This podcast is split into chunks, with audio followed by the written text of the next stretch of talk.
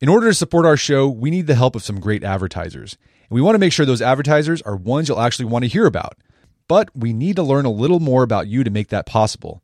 So go to podsurvey.com slash art of man and take a quick anonymous survey that will help us get to know you better. That way, we can bring on advertisers you won't want to skip. Once you've completed the quick survey, you can enter for a chance to win a $100 Amazon gift card. Terms and conditions apply. Again, that's podsurvey.com slash art of man, A R T O F M A N, podsurvey.com slash art of man. Thanks for your help.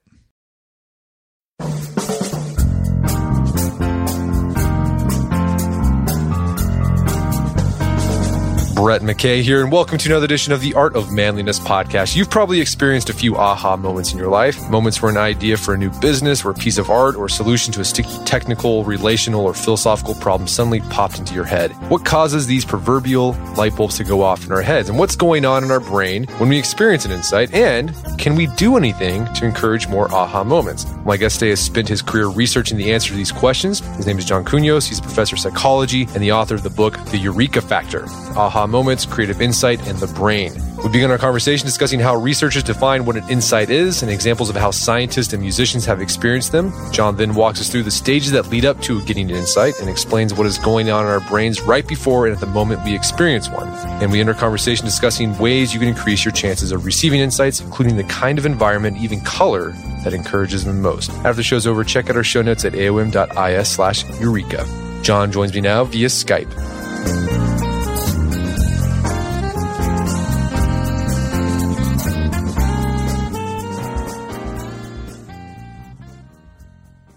John Kounios, welcome to the show. Thanks for having me. So, you are a psychologist and the co author of the book, The Eureka Factor Aha Moments, Creative Insight, and the Brain. Now, I, I know everyone listening has probably had one of those aha moments in their, their life, and insight. But as a scientist, how do you define an insight? Okay, well, the term insight, which in, in the popular mind is uh, the same thing as the term aha moment, has various definitions, and I think sort of uh, person on the street may just identify insight or aha moment with any sort of deep understanding of something, a new idea, deep understanding. Psychological scientists who've been studying insight now for about a century have a much more specific definition of what an insight is or an aha moment. And it, it revolves around the idea that these realizations are sudden and often unexpected.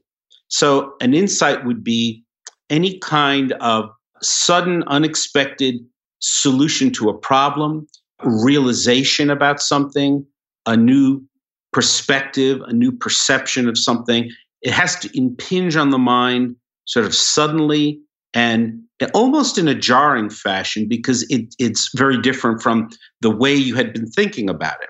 And these insights, these aha moments, can convey a solution to a problem. It could convey an idea for an invention. It could convey a piece of music. It could it could be anything, or just a new way of thinking about social relationships, or or or anything. Whereas we contrast that with analytical thinking, and experimental psychologists define analytical thinking as being kind of uh, slower, very deliberate, very conscious, it's the kind of thing you do when somebody gives you a column of numbers to add up and you get your pencil out and you use the method that you used in elementary school to you know you line up the columns of numbers and you go through them and you carry the the uh, remainders over etc use analytical thinking when you already have a strategy. You kind of know how to do it either specifically or generally. So when you follow a recipe to cook something you have it all laid out as a roadmap. You know exactly what to do. In other situations, you may not know precisely what you to do, but you have a pretty good general idea of you know how to get from point A to point B, and you follow through those steps in a deliberate way. And you have conscious access to what you're doing. You have some control over it. Whereas insights, they're kind of like like cats. I mean, they don't take orders. They don't come when they're called. You can sort of there are things you can do to coax them, but you don't you don't have direct voluntary control over having an aha moment. You can't will yourself to have an aha moment. Well, yeah, that idea that you can't will yourself, you know, anciently they would have called an aha moment the muses, like the, the muses or the gods or a daimon or a genius was responsible for putting that idea into you.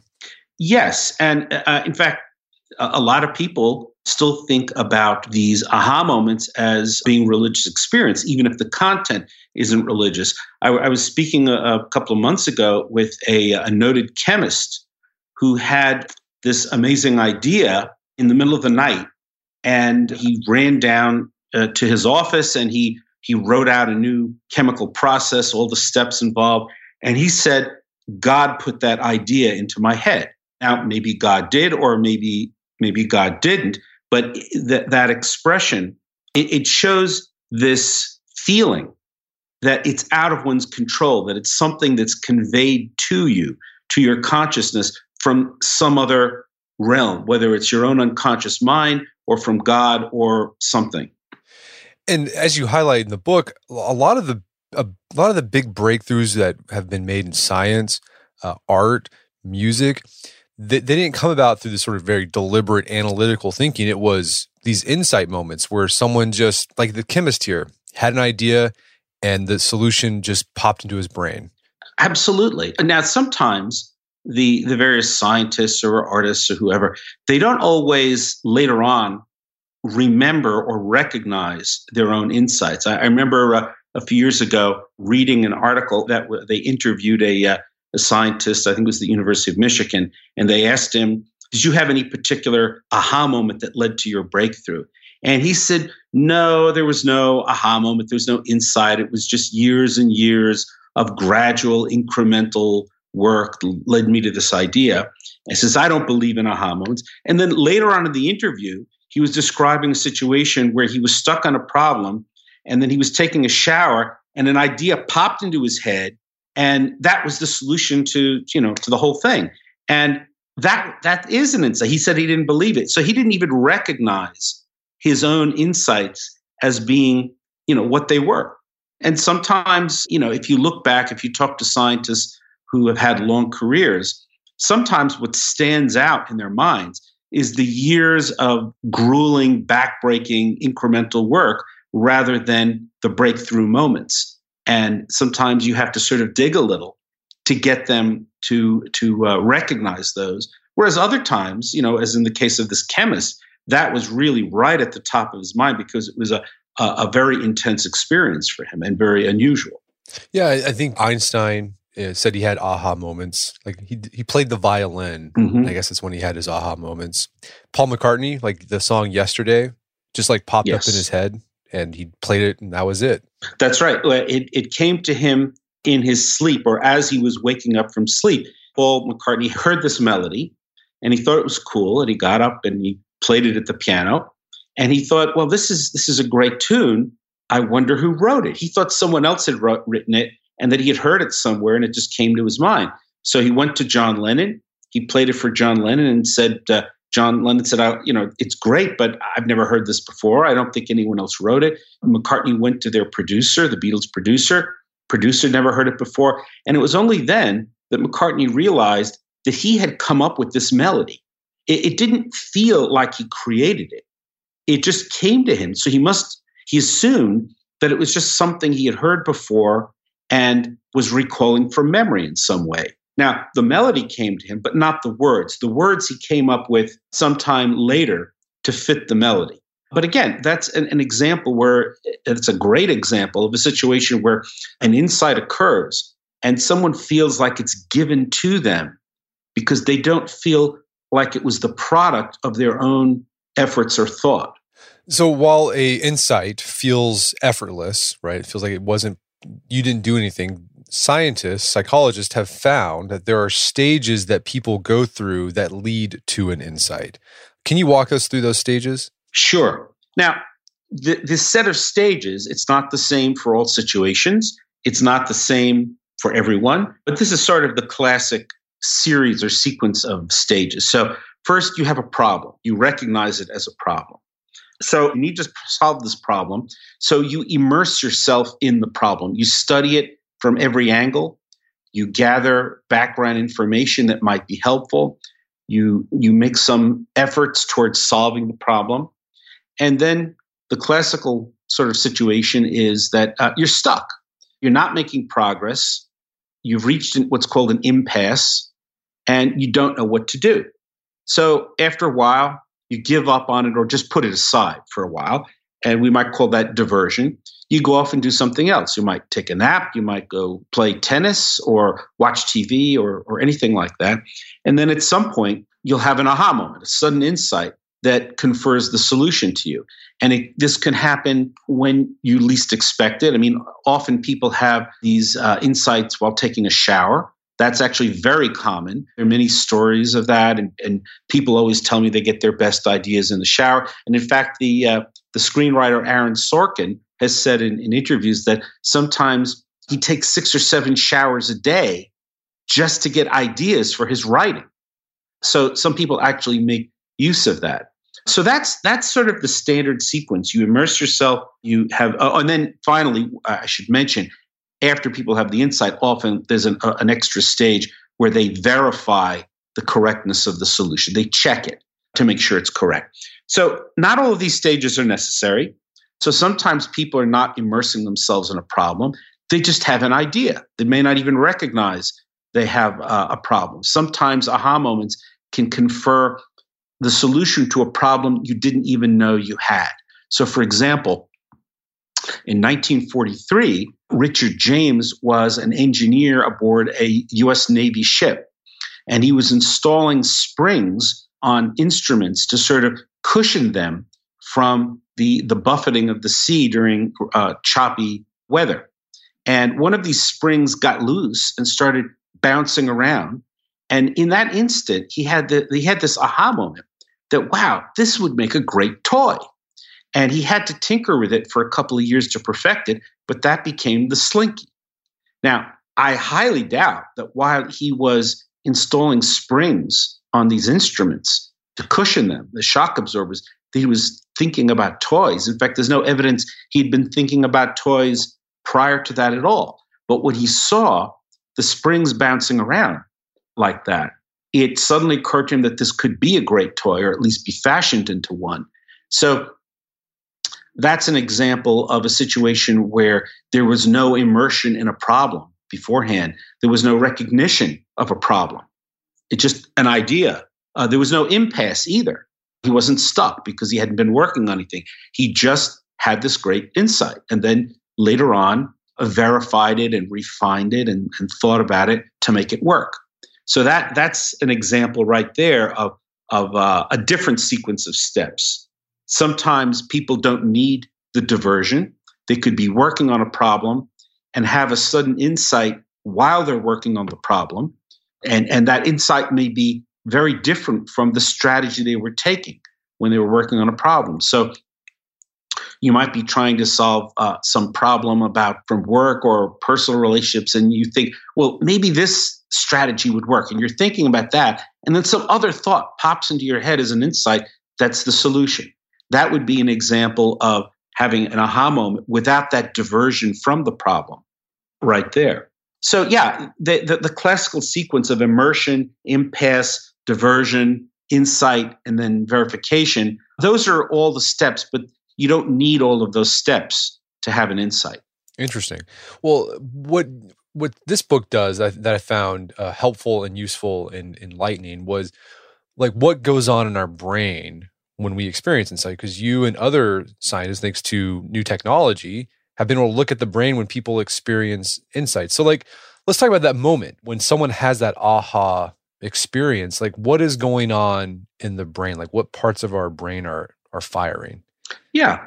Well, l- let me uh, go back about oh, a little bit more than 15 years and, and give a shout out to my, my uh, main research collaborator, uh, collaborator, Mark Beeman at Northwestern University. We did together the, uh, the first neuroimaging study of insight. So, as, as I mentioned earlier, psychological scientists have been studying insight for almost a century, uh, going back to around the time of World War I, but only starting uh, about 15 years ago did anyone, in this case it was us and shortly thereafter other people, decide, well, you know, let's look inside the black box. Let's use brain imaging to see what's going on in the brain when a person has insight. And it, it took all that time because earlier than that, say in the 1980s or 90s, we didn't have the technology uh, to do this. We didn't have not just the hardware, but also the the uh, analytic methods, the mathematics, things like that to figure out how to do this kind of brain imaging experiment. So you can't just follow someone around, wait for them to have an insight or anticipate that they're going to have one, and then stuff them in a brain scanner and hope it happens. And there, there's several reasons why you can't do that. One is that to do brain imaging, you need lots and lots of insights or lots of repetitions of something. You can't just do a brain imaging of a single instance of something. There's just too much noise. You need repetitions of it to get a refined end product. And you you can't really anticipate when someone's going to have an insight. And the the, the uh, German Gestalt psychologists of hundred years ago, they gave people these complicated brain teaser problems, and we couldn't use those because most of the time people can't solve them. They're just too difficult. When they do solve them, it's usually with an aha moment, but they just weren't. It's just too hard. So what we did was we decided to use little verbal puzzles and give people dozens and dozens of these. So, for example, Uh, one kind of puzzle might be an anagram where you have to given a series of letters and you have to rearrange them to find the word. And you know, we have hundreds of these. There are other kinds of puzzles as well. And so we can give people lots of puzzles and while they're in a brain scanner and they can solve a lot of them, sometimes most of them. And after each solution, we ask them, well, how did you solve that one? Did you work it out in a deliberate, methodical fashion? Or did the solution just pop into your awareness? And uh, so we sort the solutions into, you know, these are the insight solutions, those are the analytic solutions, and we compare the brain activity. And in our in our first neuroimaging study, which was published in, in 2004, in the journal PLOS Biology, we found that at the moment of insight, there was a burst of activity in the right hemisphere of the brain, in uh, part of the right temporal lobe. And so that was sort of the brain activity corresponding to the insight. We, we think it's the brain activity corresponding to the solution actually popping into awareness. But the thing that surprised us, and, and perhaps it shouldn't have surprised us, was that there are other brain processes that are unconscious that led up to this. So when you have an aha moment, it feels like it's coming to existence from nothing. But actually, that's not true. Your brain is doing various things unconsciously that lead up to that aha moment. So sometimes there are examples where a person has, has already solved the problem, and that solution is unconscious and it's just waiting for the right moment to pop into awareness. So you may have the solution and not know it, but because it's unconscious.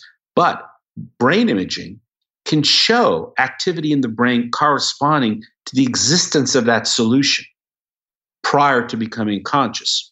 So we found a series of steps leading up to insight, and we decided in, in a series of studies, sort of trace the aha moment backwards in time to look at what all its precursors were in the brain. And what are those precursors? Do, does, do they follow like that? That's those stages a bit that we talked about just now. Loosely speaking, but not not exactly. So the first precursor that we identified, which is only about a second before you have an aha moment, is what we call a brain blink. So we found the aha moment is this burst of activity in the right hemisphere of the brain, but we found a, a sudden decrease in activity in the visual cortex of the brain, which is in, in the back of the head, the area that processes visual information from the eyes. And I guess a good way to think about this is if, if you look someone right in the face and you ask them a difficult question, often what they'll do is they'll look away. They might look down at their shoes, or they might look up at the blank ceiling or a blank wall, uh, or they might even close their eyes to think to avoid the distractions around them so that they can focus their attention inwardly.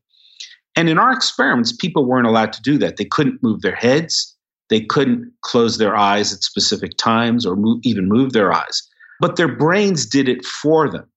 So, what seems to happen is that the brain can detect that there is this unconscious solution or idea, and it shuts down briefly some of the visual inputs. It's sort of like closing your eyes, but it's really your brain cutting off visual in, uh, inputs to cut off some of that distraction, that noise, so that this unconscious idea can can bubble up. So we called it a, a, a brain blink, and it's sort of people don't realize that often when they have an aha moment, for just a brief instant before that moment, they may have reduced awareness of their environment because their attention is being focused inwardly. So that was that was sort of the uh, the first surprise. We didn't expect that that finding at all.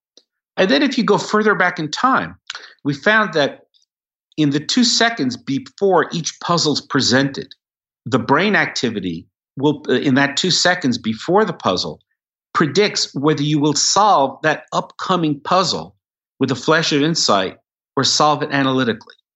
And that, that's kind of bizarre. I mean, what it means is that how you go about solving a puzzle, it depends on the state of your brain or the state of your mind, your mindset, when you get the puzzle. And, and specifically, what we found is that when you're going to solve an upcoming puzzle analytically by working it out in a deliberate fashion, your attention is fo- focused outwardly.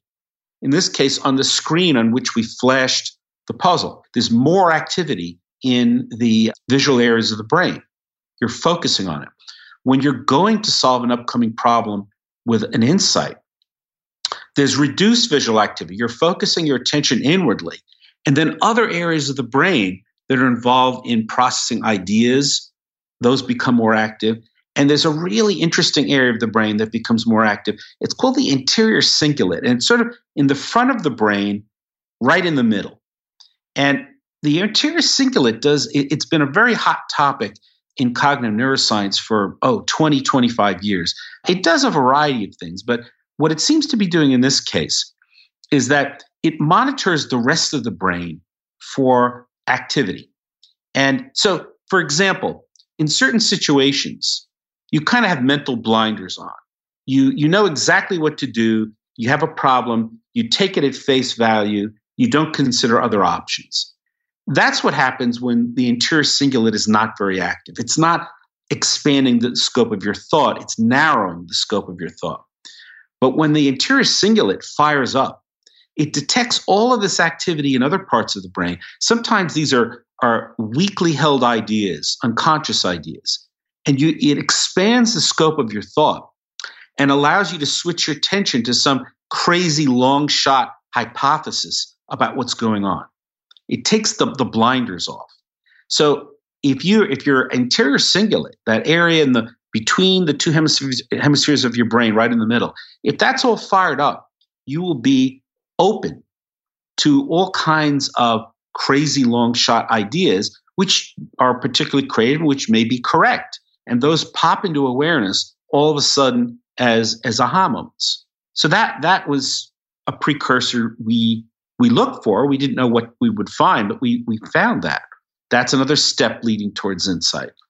And then going even further back in time, we found something that we, we found kind of mind boggling. And that is in one experiment, we recorded people's EEGs while they just sat and did nothing. They were just relaxing. They weren't given any kind of task to perform. They didn't know what they would be doing next. We just recorded their brain activity while they, they let their minds wander. And then weeks later, we gave them puzzles to solve. And we looked at which, which participants solved more of these puzzles with a flash of insight and which, which of them solved them more analytically. And then we went back to their EEGs and we, look, we compared their EEGs and we found really amazing differences between these, the brains of people who tend to solve problems with a flash of insight and those who tend to solve them analytically. And we found is that the analytical solvers had more activity in the frontal lobes of their brain. This is when they weren't even working on a problem. And the, the more insightful people, we call them insightfuls, had more activity in uh, uh, posterior regions of the brain. The frontal lobe of the brain, it organizes thought, it sets goals, it, it focuses your attention. And it seems like these analytical thinkers are habitually like that. And the insightful thinkers, they don't have that frontal lobe cognitive control as strongly. And their thinking kind of goes rogue. They may not be as organized, as, you know, as focused. In fact, creative people tend to be distractible. They tend to be a little less organized and kind of perhaps even a little rambly from time to time. But that ability allows them to try out all sorts of crazy ideas, crazy thoughts on the periphery of awareness that are often really useful and creative. So, your brain activity that we measure when you're doing nothing can predict how you're going to solve problems weeks later, which we found we were very surprised at that. So those are the those are, are some of the precursors that we found. We're going to take a quick break for a word from our sponsors. Wedding season is coming up, and if you are preparing for the big day, I know wedding planning can be really intimidating, but finding the perfect suit shouldn't be. Indochino makes it easy to get a fully customizable suit right from your home. Don't just wear any suit on your big day, wear a custom made to measure suit. Suits start at just $499, which is about the same price you'd pay for an off the rack suit at a department store. And they've also got custom made to measure shirts starting at just $89. So I've talked about my Indochino suit on the podcast before. They've been a long time podcast sponsor. It's navy blue. The measuring process was super easy. They got these video guides you follow. You'll need another set of hands to help you out with that. But the really fun part is customizing it. Got to customize how I wanted the lapels on the jacket, the pockets, the lining. I went no pleats on the pants on this suit. A lot of fun. And then in a few weeks, you have a made to measure custom suit sent directly to your door. When planning your wedding, get a suit as unique as you with Indochino. Go to Indochino.com and use code manliness to get 10% off any purchase of $399 or more. That's I N D O C H I N O.com, promo code manliness. If you're like my family, we're getting to the busy part of the year. Spring sports are happening, a lot of after school activities. So sometimes planning and cooking dinner just don't have time for that. That's where Factor Meals comes in. With Factor, you get fresh, never frozen meals that are chef crafted, dietitian approved, and ready to go in just two minutes. With Factor, you get restaurant quality meals that are ready to heat and eat whenever you are. No prepping, no cooking, no cleanup needed. It's also less expensive than takeout, and every meal is dietitian approved to be nutritious and delicious. So we've been using Factor Meals in the McKay household for a while now. There's a lot of reasons why we like them. First off, the food tastes great. Last week I had creamy pesto pork chop with spinach, cauliflower rice, roasted green beans. Tasted fantastic. But the big selling point, it's easy. There's no cooking, there's no cleaning up. It's great for those nights when you're busy and you don't have much time uh, to to take care of dinner and you don't want to do takeout because you feel gross after takeout. If you'd like to try Factor Meals, head to factormeals.com slash manliness50 and use code manliness50 to get 50% off. That's code manliness50 at factormeals.com slash manliness50 to get 50% off. Check it out today and make sure to check out the creamy pesto pork chop. It's really good. Daylight saving time is starting up again. The goal of this is to give us more daylight from March through November. By setting our clocks forward, it may feel like there are more hours in the day, but if you're hiring, it doesn't necessarily help you find qualified candidates for your roles any sooner. There is only one way to do that ZipRecruiter. And right now you can try it for free at ziprecruiter.com slash manliness. ZipRecruiter works around the clock to help you find qualified candidates. Once you post your job on ZipRecruiter, they send it to 100 plus job sites so you can reach more of the right people. ZipRecruiter Smart Technology also quickly scans thousands of resumes to identify people whose skills and experience match your job. Spring forward with a new hiring partner, ZipRecruiter, and find top talent sooner. See why four out of five employers who post a job on ZipRecruiter get a quality candidate within the first day.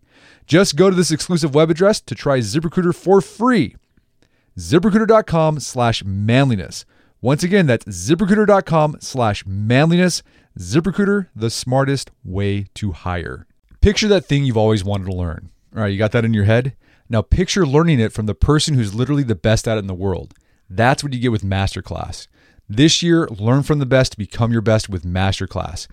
Masterclass offers over 180 world class instructors, and many of these instructors are former AOM podcast guests. You can learn negotiation from Chris Voss, leadership skills from Jocko Willink, how to master your habits with James Clear. Plus, every new membership comes with a 30 day money back guarantee, so there's no risk. So recently I went through the masterclass on negotiation with Chris Voss. A lot of useful information in there. Talked about the value of knowing a negotiation, how to use your body language and speech patterns to get your best out of a negotiation. Very well done. I really enjoyed it and got a lot out of it. Right now, listeners of our podcast can get an additional 15% off an annual membership at masterclass.com slash AOM. Get 15% off right now at masterclass.com slash AOM. Masterclass.com slash AOM Check out the masterclass on negotiation with Chris Voss. And now back to the show. And so those precursors though can give you insights about I mean so you can't control insights but you can I guess make you can provide an environment for them to happen more often. So like that idea that precursor that happens like a 2 seconds before that that insight happens where you're either you decide whether you're going to solve this analytically or with an insight if you're going at a problem just like i'm going to solve this with you know brute force like you're never going to solve it with an insight probably like at that moment because you're already in that mindset of solving it analytically. Yes. I mean uh, uh so as i said you can't force insights. You can decide consciously to voluntarily attack a problem in an analytical fashion a systematic methodical way. You can try to coax an insight by sort of shutting all that thought down, relaxing, closing your eyes, perhaps. There are other things we can talk about too that, that will do that. But, but the important thing to keep in mind is uh, although there are some people who are naturally more analytical and some who are more are naturally more insightful, virtually everyone we've studied, and we've tested hundreds and hundreds of people, they can solve problems in either way, either with an, an aha moment or analytically. The thing is that they just are naturally inclined to do it one way or the other. But that means that everybody, or almost everybody, has the capability to do it either way. And if you have the capability to do it either way, then there are strategies that you can use to enhance whichever one of those you're weaker at. So there's nobody who's a pure, I mean, if someone were a pure insightful, and only thought in aha moments, you know, I, I don't think they would last very long. I mean, you can't go through life just having epiphanies and revelations and you know and waiting for them. I mean that that kind of person would not survive. Similarly if a person is just purely analytical and only thinks in that way i mean that's not anyone i would really want to sit down and, and talk to. They might survive but there are certain kinds of situations they they just want certain types of problems or realizations they just won't be able to achieve. One of my one of my favorite quotes is uh, the English writer Somerset Maugham once said, "There are three rules for writing a novel. Unfortunately, no one knows what they are." So, the, I mean, the the idea is that certain kinds of creative thought, and I don't mean just writing a novel. I mean, we're talking about creative thought in everyday life. I mean, you know, how do you get your car started? How do you get a toddler to eat vegetables? Things like that often take a, a leap of creative insight. And someone who doesn't have leaps of creative insight, well, you know, can, they can fill out their, their income tax forms. There are a lot of things they can do, but there are a lot of things that we take for granted that they won't be able to do. So it's important that we have the ability to do both. Both of these ways of, of thinking are necessary and valuable and complementary. But, you know, often we want to have more insights because those seem more out of reach, more transformative. They give us really unusual ideas that can advance our lives in important ways. Whereas the analytical thinking, that's something that, you know, by and large, you know, your laptop computer can do. Well, this is more of a philosophical question, but also you, you touch on this in your book. But like, that idea is like, okay, so your your brain has that mind blink, brain blink before it recognizes the insight in your right prefrontal lobe. So like, and so basically, it's saying like it recognizes the idea. So like, the idea was was the idea always there, and like, how did it get there? It's like your subconscious working on the the problem. Like, where do those insights come from that we recognize in the insight moment?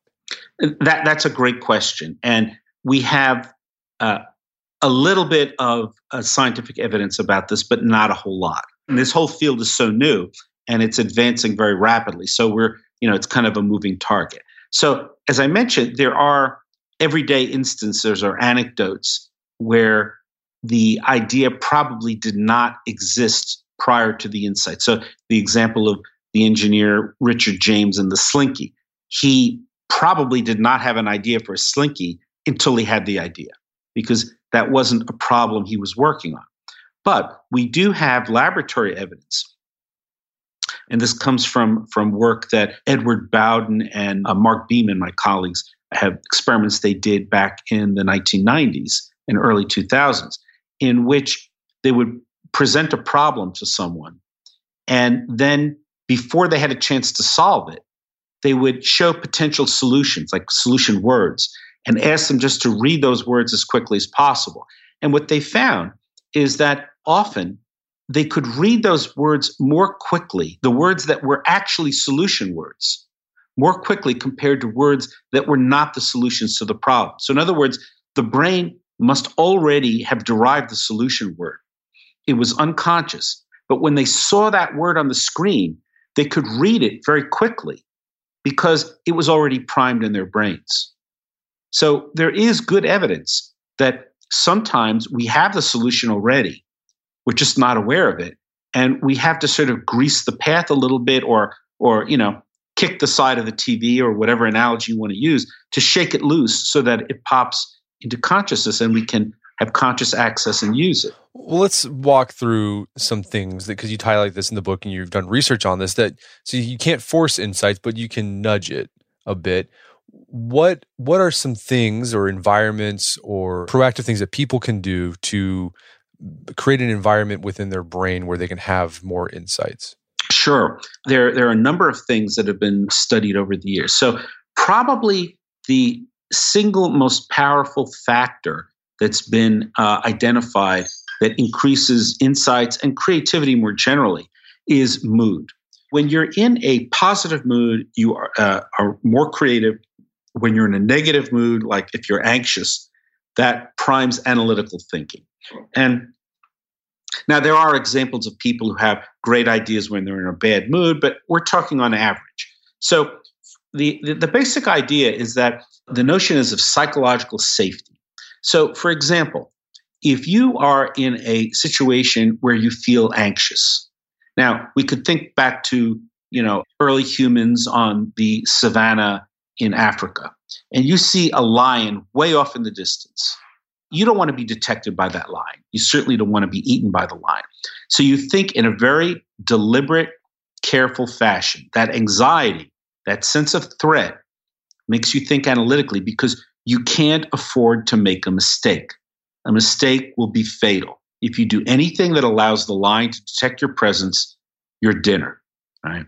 So, anxiety, even mild anxiety, the kind that we experience nowadays when we have a deadline approaching or something like that, shifts us into analytical thinking. You can't afford to make a mistake. On the other hand, if you're in a positive mood, that usually means that you don't feel a sense of threat. When you don't feel a sense of threat, then you can take chances because there's there's no downside. And you can try things out. You can try out crazy ideas. You could try out long shot ideas. Uh, and that seems to be, you know, sort of a, a basic principle of how mood influences creative thought. It gives you a positive mood gives you permission, it gives you license to try out things that may be just wrong, that, that are, in a sense, risky. So anything you do that can put you in a positive mood is something that, that will make it more likely that you'll have an insight. Now, there are some people who, under extreme threats, under real pressure, under in life threatening situations, will have life saving insights. And we don't really understand those people. There aren't that many of them.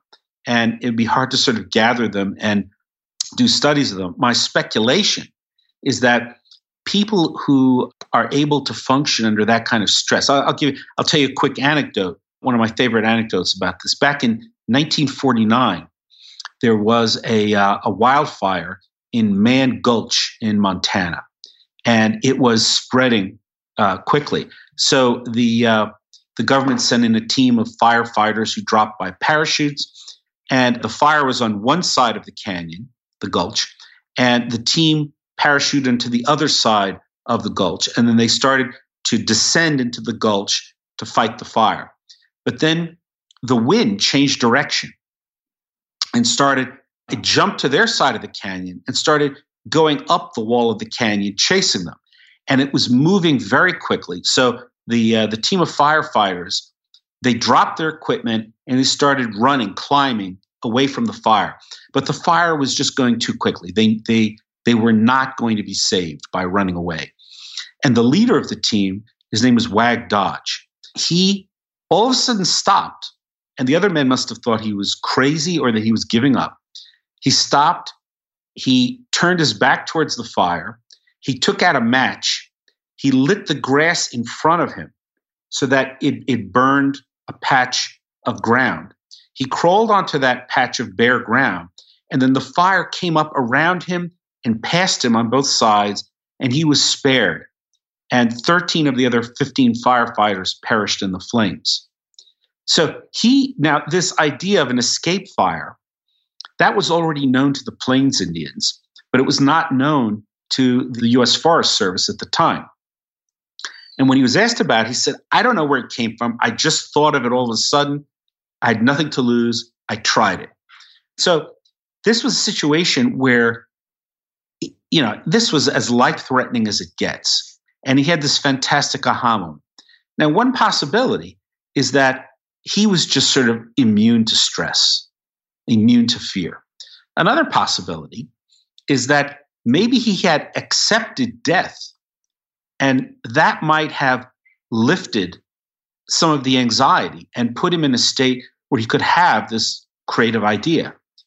No one knows. And this is actually a, a really important topic for, uh, to be studied because we all want leaders who will be able to think creatively under the most extreme stress imaginable.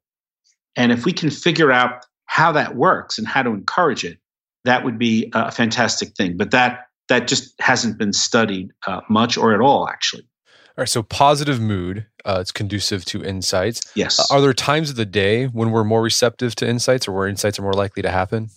Yes. So most people have a peak time of day.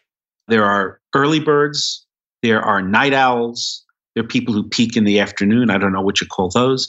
And when you're at your peak, then that's when your analytical abilities are strongest and they tend to swamp your your more fragile unconscious insightful thinking. So if you are a morning person you'll get your best creative ideas at night. If you're a night owl you'll get your best creative ideas in the morning. So essentially when you're a little bit fuzzy thinking when you're not as sharp you know an alcoholic drink. I'm not encouraging people to drink but studies have shown that when a person has a, a drink that that can increase their probability of having a sudden insight.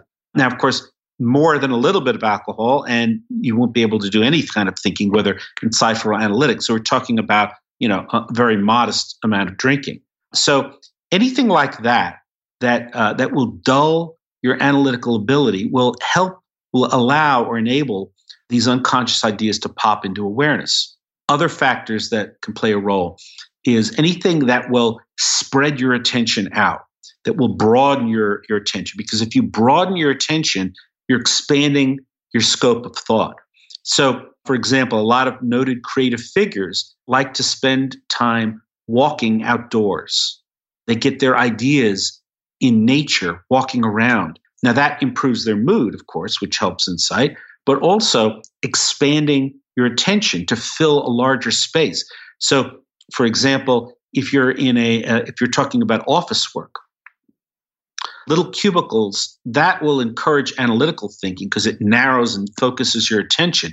But larger open spaces, say rooms with high ceilings and that are open, your attention will expand to fill the space. And that broadens the scope of your thought. Now, of course, there's a big controversy about open offices because those can be also very distracting if you're around a lot of colleagues who will be interrupting you and that that's not good but the open spaces help also anything that uh, uh, with associations to sort of open space and nature and positive mood and relaxation, like the color blue. The color blue tends to expand awareness and attention because it reminds one of the sky and the ocean, and that encourages aha moments. Whereas the color red, which has associations like blood, stop signs, fire engines, those all call, cause subtle anxiety and narrow the scope of, of thought and make you more analytical. Any objects that grab and focus your attention will also encourage analytical thought and discourage insightful thinking. So, an example would be you know, if you have a letter opener on your desk that looks like a dagger, that might cause a subtle sense of anxiety. Put the, put the thing in your drawer, keep it out of sight. Even soft things that have edges, like furniture that has sharp edges and, and things like that, can cause this subtle feeling of threat because it could potentially hurt you. Uh, in particular, one pattern that really causes subtle anxiety is sort of a, uh, a sawtooth pattern. And that, because it, it, kind of resembles teeth or serration on a, on a, uh, a knife or a saw. So the, the ideal creative environment for having insights has uh, color blue, perhaps green, sort of nature colors, open, airy spaces, and it's quiet, no distractions. There are no objects like you wouldn't want to have striking pieces of art that grab your attention. You want to have soft, rounded surfaces where nothing grabs and focuses your attention. So those are are uh, some of the, the uh, environmental conditions that'll promote insight. And then there's probably one of the strongest factors too sleep. Sleep is a very powerful way to have insights. Often people, there are many examples, historical examples and examples from common uh, everyday experience of people awakening in the middle of the night with a great idea or having that great idea while they're lying in bed in the morning before they're fully awake. And uh, sleep does several things to supercharge insights. One is when you get sleep, when you've had been rested, you feel better. You're in a better mood. And right there, that improved mood enhances creative insight. Uh, another is that during sleep, there's a process called memory consolidation, in which the memories you've acquired during the day are restructured and put into a different form in memory. And often, that, that memory consolidation process will bring out certain details in your experiences and in your knowledge, which can uh, are not obvious, which can form the basis for a sudden insight.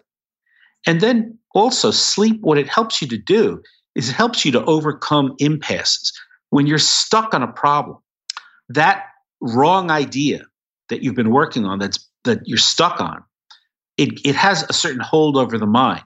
But when you sleep, you kind of partially forget that idea, the bad idea it recedes into the background and it allows weaker, perhaps unconscious ideas to bubble up into the surface. So, sleep is a really powerful way to have creative insight. In fact, you know, th- there's this, I think, really wrong idea that people who sleep more are, in a sense, weak or lazy. And I think it's exemplified by uh, something that Napoleon once said. Uh, someone once asked Napoleon, What's the right amount of sleep for a you know, person to get. And Napoleon said, four hours for a man, six hours for a woman, eight hours for a fool. And that's completely wrong because, uh, and of course, you know, maybe that's why he ended up exiled on a, an island in the Atlantic. That's completely wrong because sleep is not just rest, it's not a sign of weakness. I believe that sleep is mental work while you're asleep, your mind is working to reorganize your thinking, reorganize your knowledge, and working on solving problems. And sleep is, you know, I mean, I, I wish we were paid for the time that we sleep because that is a part of work. So sleep is very powerful also. We got the idea of sleep. We've written an article about uh, Salvador Dali. One thing he did to get his crazy surrealistic insights was he would nap while holding a key in his hand and like had his hand beneath uh, above a, a pie pan mm-hmm. so that when he kind of he did that dozing off his body relaxes his hand opens up and drops the key in the pan and he'd wake up and whatever thought was in his mind he would like write it down it's sort of a tactic to use because usually for me whenever i've noticed whenever i have those insights when I'm, when I'm going falling asleep it's usually when i'm falling asleep or like right when i wake up it's like in that in between phases of, of awake and sleep time that's when i get them yeah, and you may have had other ideas while you're asleep and just not remember them too. Right. You, it's, it's hard to know. It's important to write them down. In fact, there's a uh, a story of a, a famous neuroscientist, uh, Otto Loewi, back in the 1920s, and he had this great idea that awakened him in the middle of the night. And he got up and he wrote the idea down. And then in the morning, he looked at the paper and he couldn't read his handwriting. And he was really angry at himself. So that night, uh, he went back to sleep the next night, and he had uh, he was awakened again by this great idea. And in this time, instead of writing it down, he went straight to the laboratory. And the experiment was actually the, idea for the experiment was actually fairly simple. He did the experiment right there that night, and he got a Nobel Prize for it. So uh, sometimes, you know, I mean, in his case, the first time he did write it down. He didn't remember it later. He wrote it down but couldn't read his handwriting because I guess he'd been too drowsy. So it really is important uh, if you are awakened during the night by an idea to make sure it's documented in a way that you can recover it later because there is a tendency for people to forget their their dreams later on. And uh, you know you uh, I, I can't imagine how many great ideas have been lost that way. Right. So you're a very you're a scientist so you're you're paid to be analytical. But i'm curious has this research like has it influenced the way have you set up you structured your day in a way so you can receive more creative insights for your work? Yes and no. You know i think i think most professors in research universities don't have much freedom to structure their days in ways to enhance creativity it's just you know more committees more paperwork there's not a lot of uh, of leeway to do that. But there are things that that you know I've done that other people can do as well. So, for example, I commute on the train, and of course, the train is you know it, it's an old train. It's kind of noisy. It's kind of bumpy. The whole thing. So what I do, I got my uh, noise canceling headphones. I put those on. I put sunglasses on. I close my eyes. I think of whatever the problem is of the day, and I just sort of let my mind drift. And uh, I do get a number of my better ideas that way. And you know, nobody. I turn my cell phone off so I don't get any phone calls, so I can't be disturbed in that way. I mean, the train is not an ideal environment because it's not particularly comfortable and it's not very quiet. But it's at least a time when I can isolate myself. And and I think you know, I think most people, if they can just get a little bit of time where their smartphones turned off, where not only will they not be interrupted, they, they're not getting interruptions. There's no feeling that they might be interrupted. So, for example, if I'm in my office and you know a, a phone call or an email will be an interruption, and just thinking that that might happen alters my thinking in a way that it, it diminishes my own creativity. So I have to go to say, you know, a coffee shop and where I know no one knows where I am, and I turn my my smartphone off, so no one I don't have to worry that someone is going to call me inter- or interrupt me during a creative reverie. But I think most of us are just busier and busier, and we just don't have the time to to put into those kinds of uh, creative reveries anymore. I mean, you know, uh, or even get enough sleep. So it's hard, and you just have to make the time to do it one way or another. There's no there's no shortcut to that. Well, John, is there someplace people can go to learn more about the book and your work? Yes, um, uh, you can find me on Twitter uh, at John Kounios. It's one word: J O H N K O U N I O S. And from my Twitter page, uh, you can get links to my Google Sites page, which then has links to our book website, my personal web page, my laboratory web page, etc. So you could, I guess, the best way is uh, the gateway. There is my Twitter page. Fantastic. Well, John Kounios, thanks so much for your time. It's been a pleasure. Thank you. It's been fun. My guest today is John Kounios. He's the author of the book, The Eureka Factor. It's available on Amazon.com and bookstores everywhere. You can find out more information about his work on his Twitter. It's Twitter at John Kounios. Also, check out our show notes at aom.is slash Eureka, where you can find links to resources where you can delve deeper into this topic.